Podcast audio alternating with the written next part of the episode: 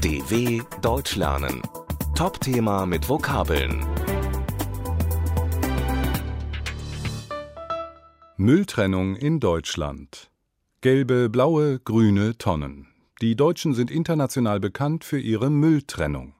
Aber was gehört wohin? Was macht man zum Beispiel mit einer alten Zahnbürste?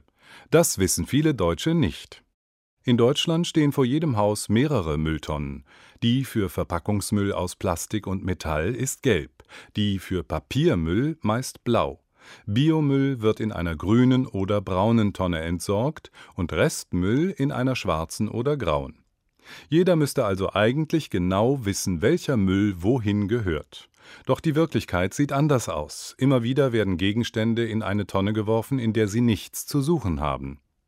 Die Müllentsorgungsfirma Remondis hat zum Beispiel festgestellt, dass in Bonn etwa die Hälfte des Inhalts in den gelben Tonnen sogenannte Fehlwürfe sind. Nikolaus Müller von Remondis sagt, bei vielen Bürgern ist verankert, dass in die gelben Tonnen im Prinzip alles geworfen werden kann, was aus Kunststoff ist.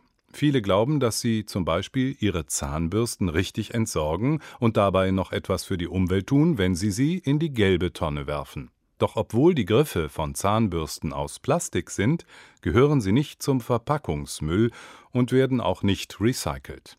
In den Müllanlagen werden sie heraussortiert und mit anderen Restmüllabfällen verbrannt.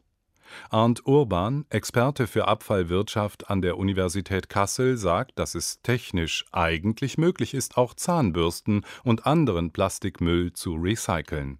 Allerdings müssten dafür die Sortieranlagen erneuert werden, und das bedeutet für die Müllfirmen hohe Kosten.